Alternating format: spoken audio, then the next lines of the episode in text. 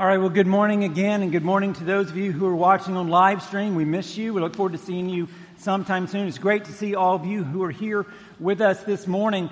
Um, and uh, what do you say we finish the book of Ephesians today? Um, so let's do that. So if you'll grab it and make your way to the end of Ephesians, where Christy was just reading from, right there uh, in chapter six. Um, and we've been at this for a while.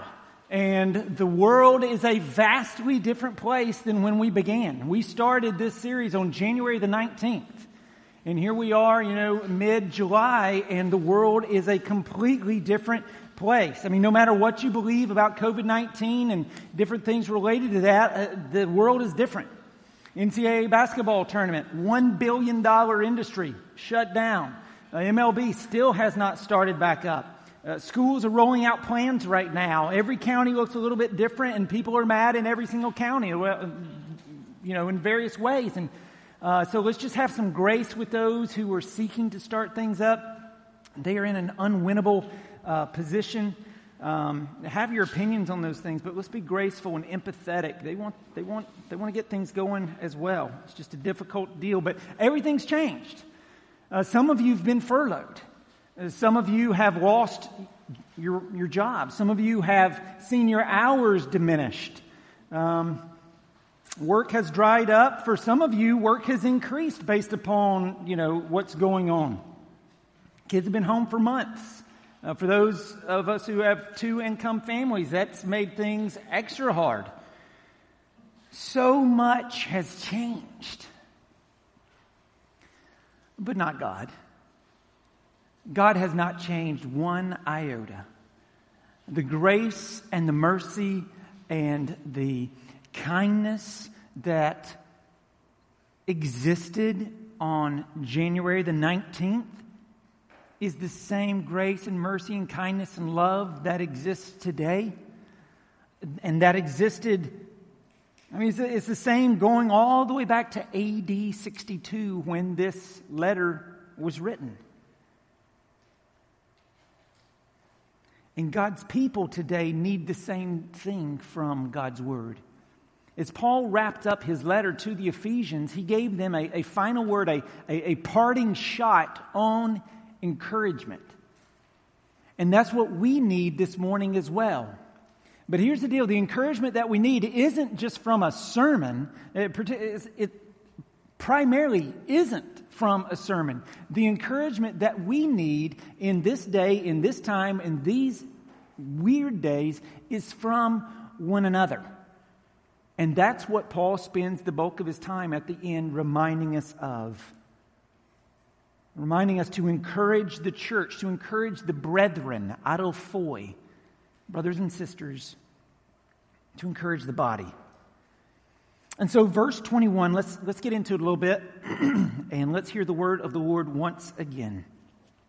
These parting shots on encouragement. So that you may also know how I am and what I'm doing, Tychicus, the beloved brother and faithful minister in the Lord, will tell you everything. Now, just a quick aside on Tychicus, real quick. Tychicus is a guy who's mentioned five times in the New Testament uh, primarily in Paul's letters, but also in the book of Acts. And Tychicus, um, putting everything together, seems to be a guy who was a native of the town of Ephesus. Uh, he grew up, in, he, was a pagan, and he came to Christ. He converted to Christianity under the ministry of Paul. When Paul was there for around three years, he planted a church and pastored it for around three years. Tychicus seems to have come to faith during that time and seems to have begun traveling with Paul as a trusted companion. And so when Paul takes the uh, offering for the poor and, and, takes it to Jerusalem, it's Tychicus who's probably actually carrying that money and doing that. When they get to uh, Jerusalem and Paul is arrested, it is Tychicus along with Dr. Luke who stay with him. And so, as you read through and you see uh, Paul's arrest in uh, Caesarea, you see him before Festus and Felix, you see him appeal to Caesar, and then they take the, the, the ride, you know, on the ship to Rome. There's a shipwreck. They're washed up on shore. They spend a night and a day and a night in the sea, floating uh, on debris. And then he gets to Rome and he's under house arrest. Tychicus is, is in all of that. He's part of that. And so he very much is an unsung hero of the New Testament. And he's one of, obviously, Paul's best friends. And so Paul sends this letter, Ephesus, or Ephesians, as well as the letters to the Colossians and the letter to Philemon, with Tychicus and a guy named Onesimus, who was a runaway slave of Philemon. We talked about that story a couple weeks ago. So that's a little bit about Tychicus, who he is. But let's get to the purpose of this. Look at verse 22. I have sent him to you for this very purpose, that you may know how we are and that he may encourage your hearts. So, so there's the big word, encourage. Like that's the whole reason that Tychicus was sent by Paul. And, and so notice this, think through it. Paul is encouraging the church at Ephesus from very far away, but he's also sent Tychicus to encourage the church like up close and personal. And so, uh, the kiddos in here, the children in here might remember several weeks ago when we were in Ephesus, or we I keep saying that, when we were in Ephesians earlier, we were talking about near and far. And so I did that Grover impersonation, you know, where, you know, he's way back here, the 1980s version, far, and then he comes near and he's like, near, or, you know, near and far, and he does that whole thing. Well, here we've got another near and far example, but in a different way of applying it. It's a call for us to encourage our brothers and sisters, whether they are near or far away. Whether they're near or far away. And so let's apply this in two different ways. First of all, let's just apply it to, to like this pandemic moment. As we're not able to see each other as much as possible, we're separated, we're more far away. And so use the directory uh, sound like a broken record with that, but use the directory. You can pick up a, a, printed one, you can get them on, online, you can reach out to the church office, and we can email you one. And use that directory and pray through it. The A's on the first of the month, the B's on the second of the, of the month, the C's on the third of the month, so on and so forth. And as you pray for these individuals, try to put yourself in their shoes. And so, if they have little ones, think about what that is like in this moment where things are different and there's masks and there's, there's weirdness about schools and there's everything's just weird and not right. And for those who are uh, older, maybe those who ever pre what is it like to live in their shoes? What are the difficulties? What are their worries? What are their fears? What are they facing? And try to put yourself in people's sh- shoes. And as you do that, you will see your heart kindled towards them. And the Lord will very often prompt you to pick up the phone or shoot a text to someone as you pray for them and you encourage them. Encourage one another.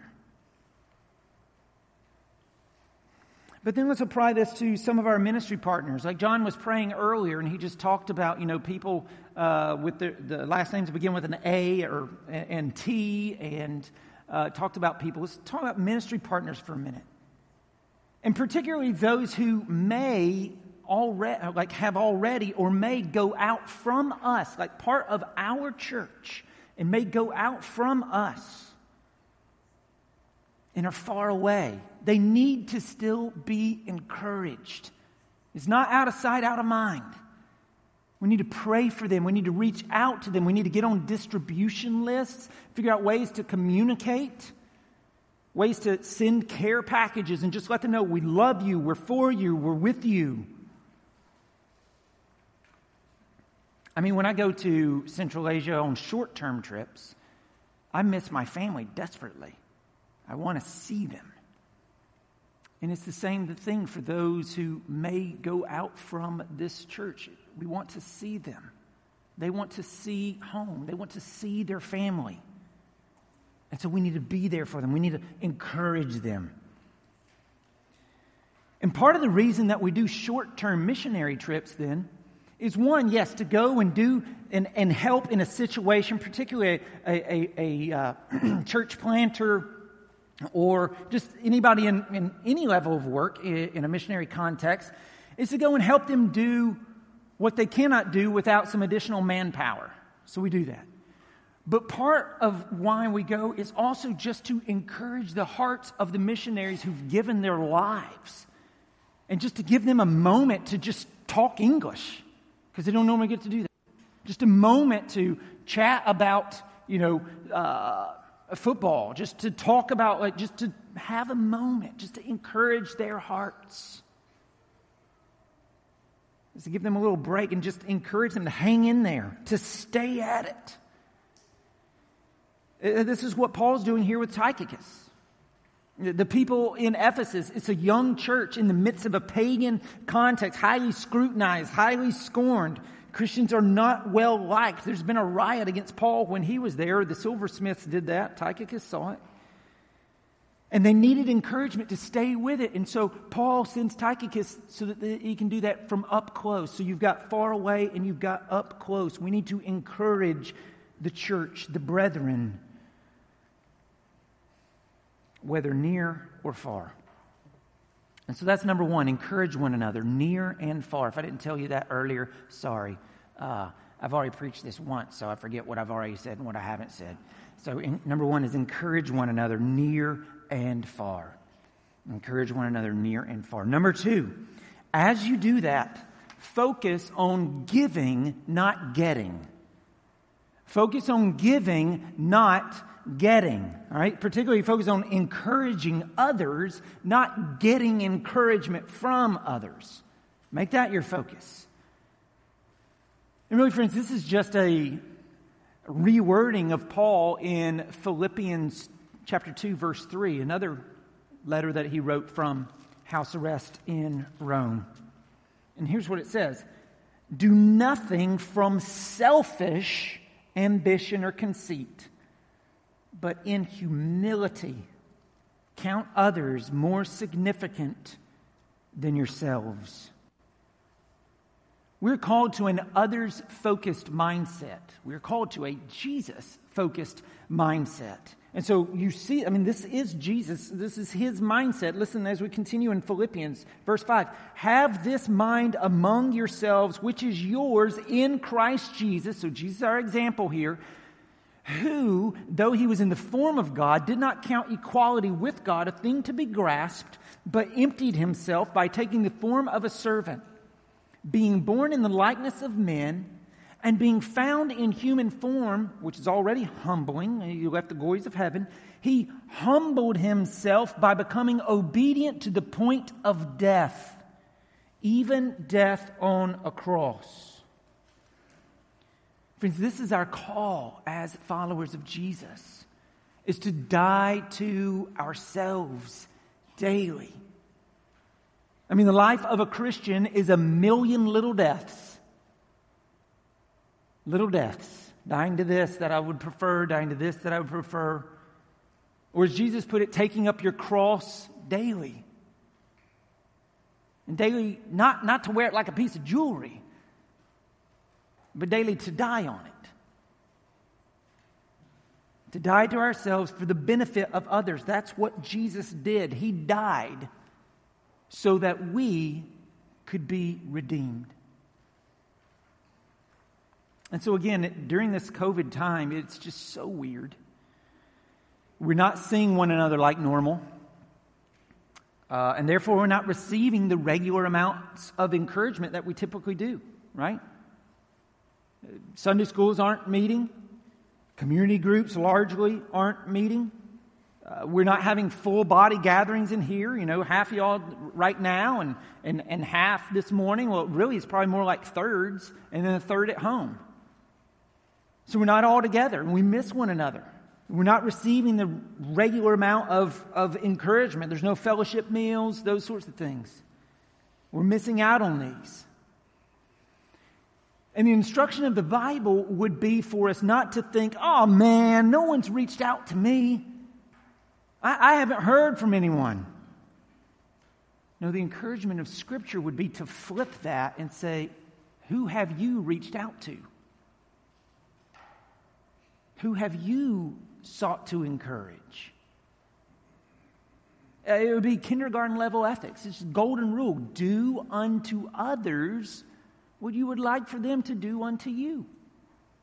Don't focus on getting, focus on giving. And so encourage one another. Don't focus on getting, focus on giving. Not on using people, but blessing people. Not on getting encouragement, but giving encouragement. And when we do that, it shows one, that we are children of God because we have love for one another. And secondly, I just guarantee you, reciprocity will invariably happen.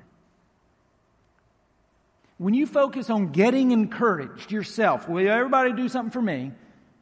Very, you're going to be disappointed. When you focus on encouraging others as much as, as possible, you know what winds up? You wind up getting encouraged as well. And so let's focus on giving, not getting. Giving encouragement. And so, again, number one, we need to encourage one another near and far. Number two, focus on giving, not getting. All right.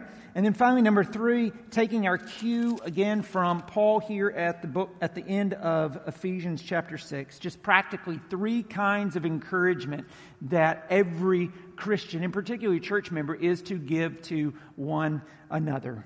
And so look at verse 23 with me again. Peace be to the brothers. The word there's adelphoi. Uh, Philadelphia's, you know, Philos is in there. Um, it's, it's not just brothers, it's the church, brothers and sisters. Peace be to the church and love with faith from God the Father and the Lord Jesus Christ.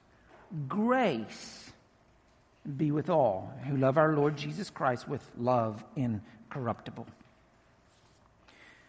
And so, three things that Paul encourages the church at Ephesus with, and that should mark our lives peace, he encourages that, love with faith, and then grace. And so, in your notes, number three, just practically encourage them, encourage one another with peace, encourage them with love with faith, and then encourage them with grace. That's 3A, B, and C. And so encourage them with peace. Peace has been a big part of this letter. If you've been with us since January the 19th, peace has been all over this letter because left to ourselves, we do not have peace with God. Left to ourselves, we are alienated from God because of our sin, because of our open rebellion against God's rule in our lives.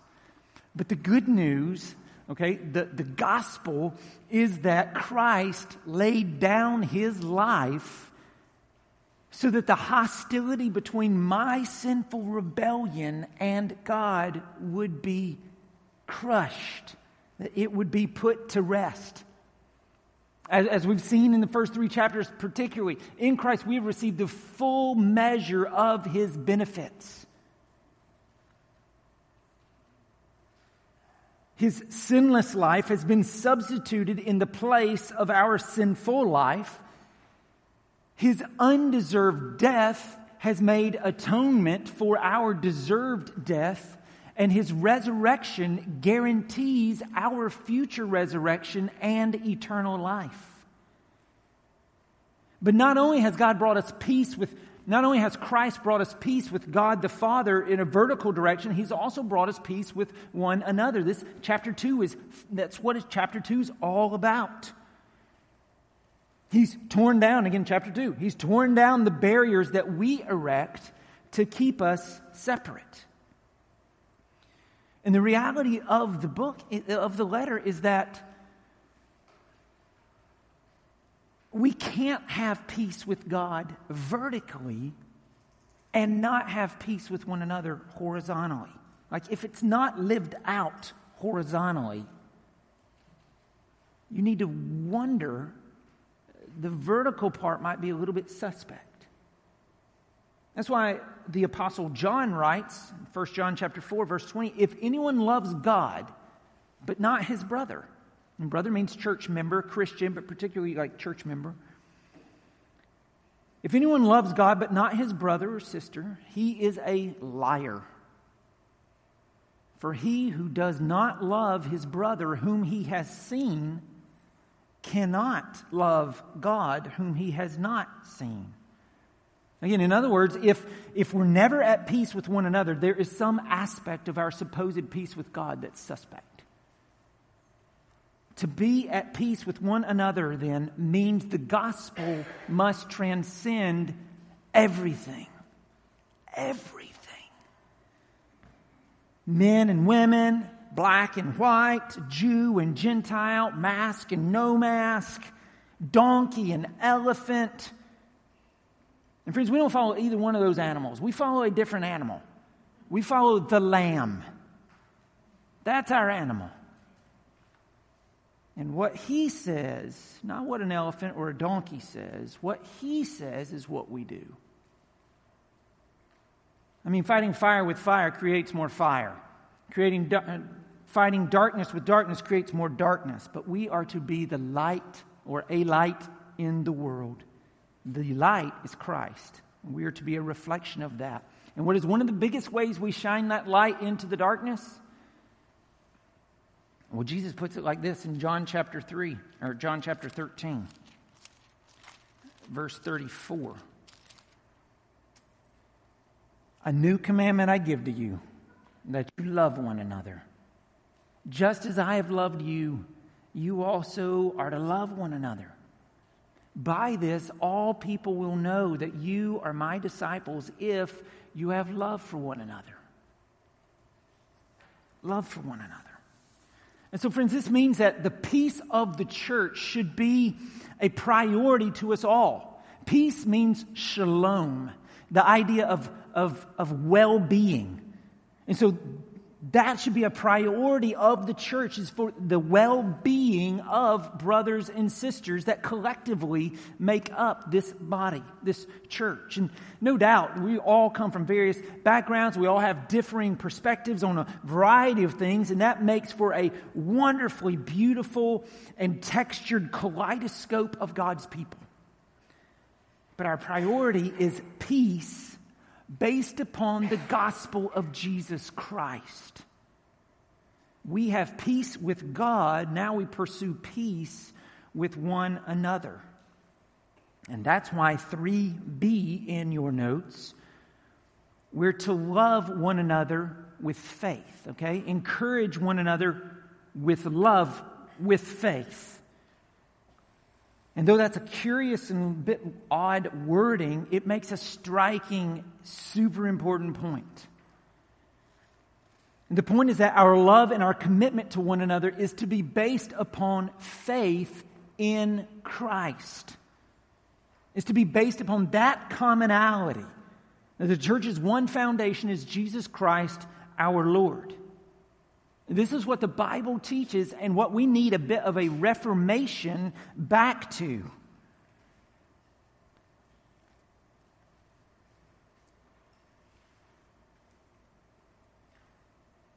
Because, in large part, large part, the church in America today does not lead. It may have it. Yeah, the Jesus thing's good, but may not, it doesn't lead with a love for one another based on faith, but rather a love for one another based on agreement about other things, agreement about school. We're the homeschool crowd. We're the public school crowd. We're the private school crowd. Oh, we'll, we'll, we'll couple up and we'll couple up and we'll couple up. I'm not denying there's some commonalities and things, but that's not our foundation in Christ. Or around politics. That's what we lead with. And I like you because you like this, and I don't like you because you don't like this. I mean, we can see this, right? Look around. But not only look around, look inside. Is there a piece of that in your own heart? Like in a lot of ways, the church in America, okay, overall, like has lost sight of this. It's not I love you because we confess the same creed. It's not I love you because we're covenanted together to follow Jesus. It's I love you because you are like me. It's I love you because you agree with my politics. And then being conformed to the culture rather than being transformed, what I see playing out uh, uh, across our, our country is we have adopted this cancel culture where people who don't agree with us, lock, stock, and barrel, you're out. Or, or peace, I'm out. I'm getting away. And what's happened, let's see, our culture, we know this about our culture. Our culture views love completely wrong, but it's infiltrated into the church a little bit. We've gotten to this place where we view love as purely emotive. And it can be fallen into or out of, whether that's marriage or friendship or church membership, depending really on how happy the other person makes me. And that's not you loving someone else, that's you loving you.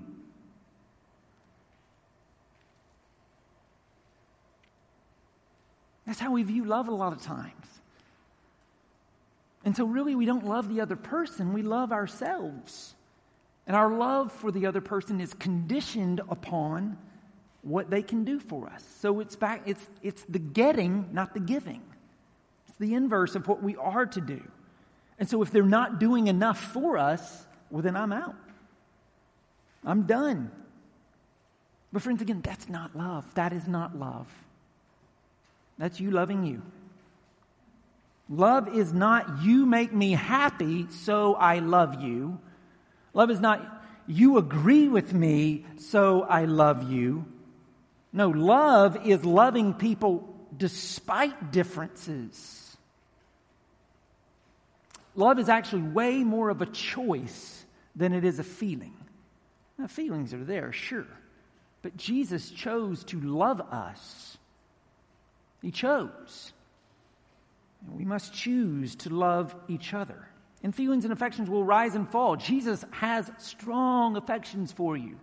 The Bible's just replete with descriptions of his love for you, his affections. So that's real. But even when our affections, because we're sinful, he's not, when our affections fall, we still fall back on love as a choice because we've been loved by God. Like everything we do is, is reciprocity. We've been loved, so we love. We've been forgiven, so we forgive. We've been served, so we serve. On and on and on down the line. We've been shown mercy, so we show mercy.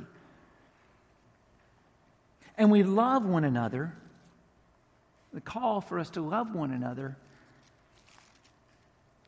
is with a love. If you have any background in the church, you know these words. That is patient a love that is kind. A love that does not envy or boast. A love that is not arrogant. A love that is not rude. It does not insist on its own way.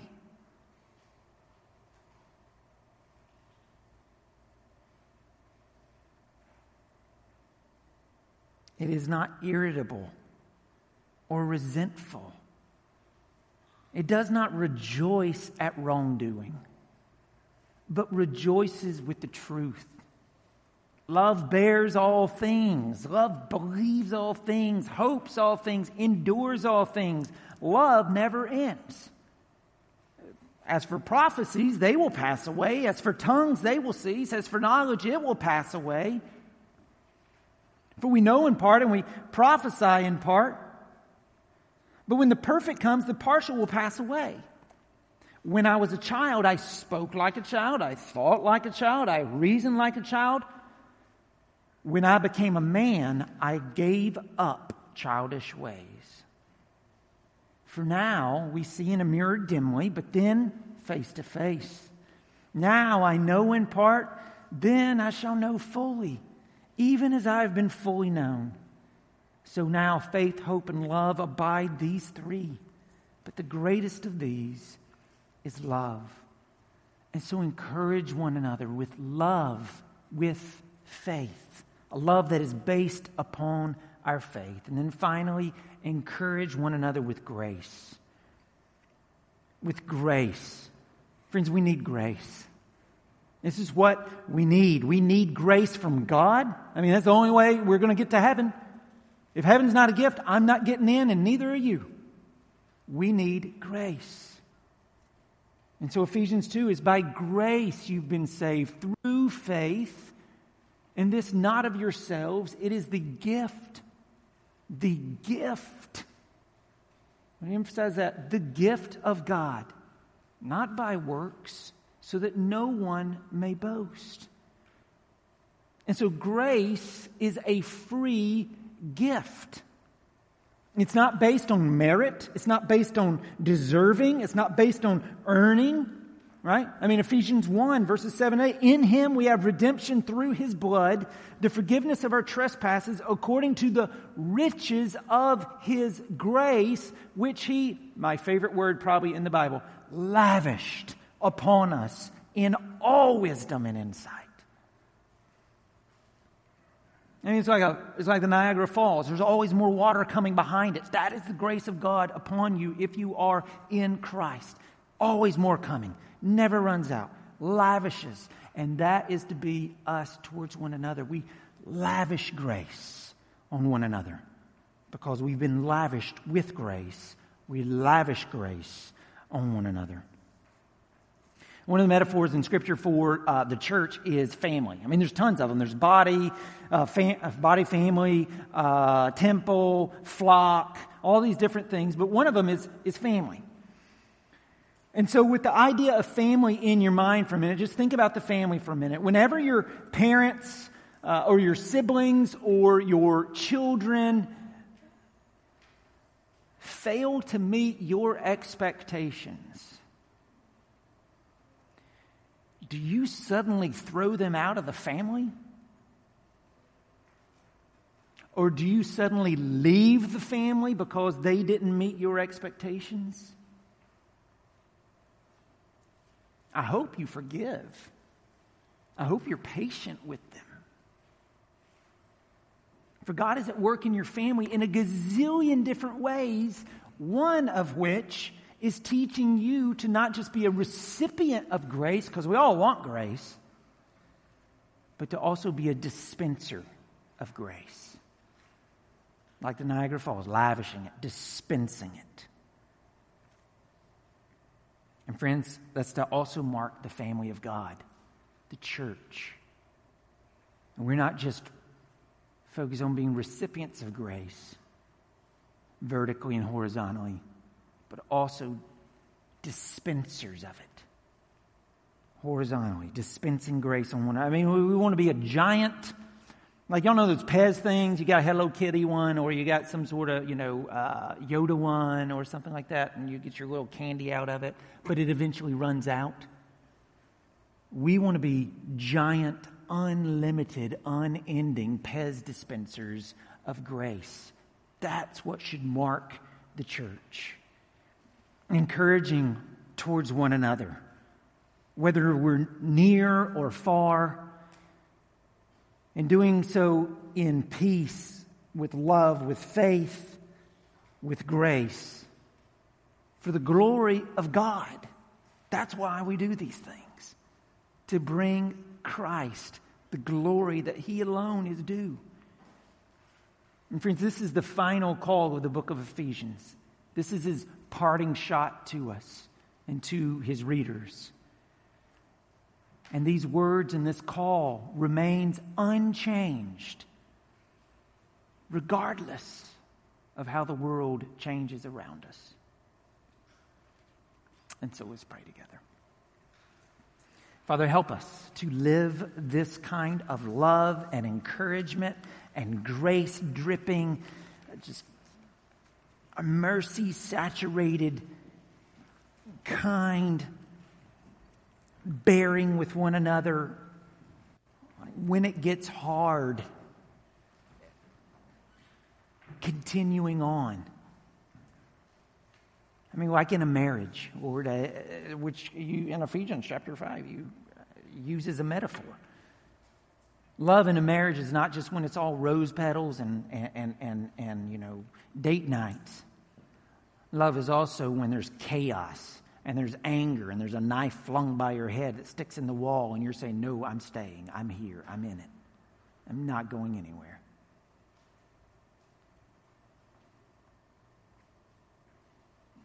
Let us love one another deeply and be committed to one another like you are committed to us.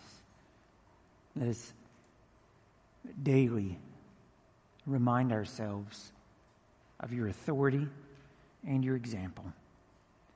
And Lord, help us to remember, I mean, the theme of the book who we are in Christ. We're not what we do, what we wear, where we live, what we drive. We are sons and daughters. We are in Christ. And what we've been given, we are now to give away. The gospel, yes, but also grace and love and kindness and forbearance.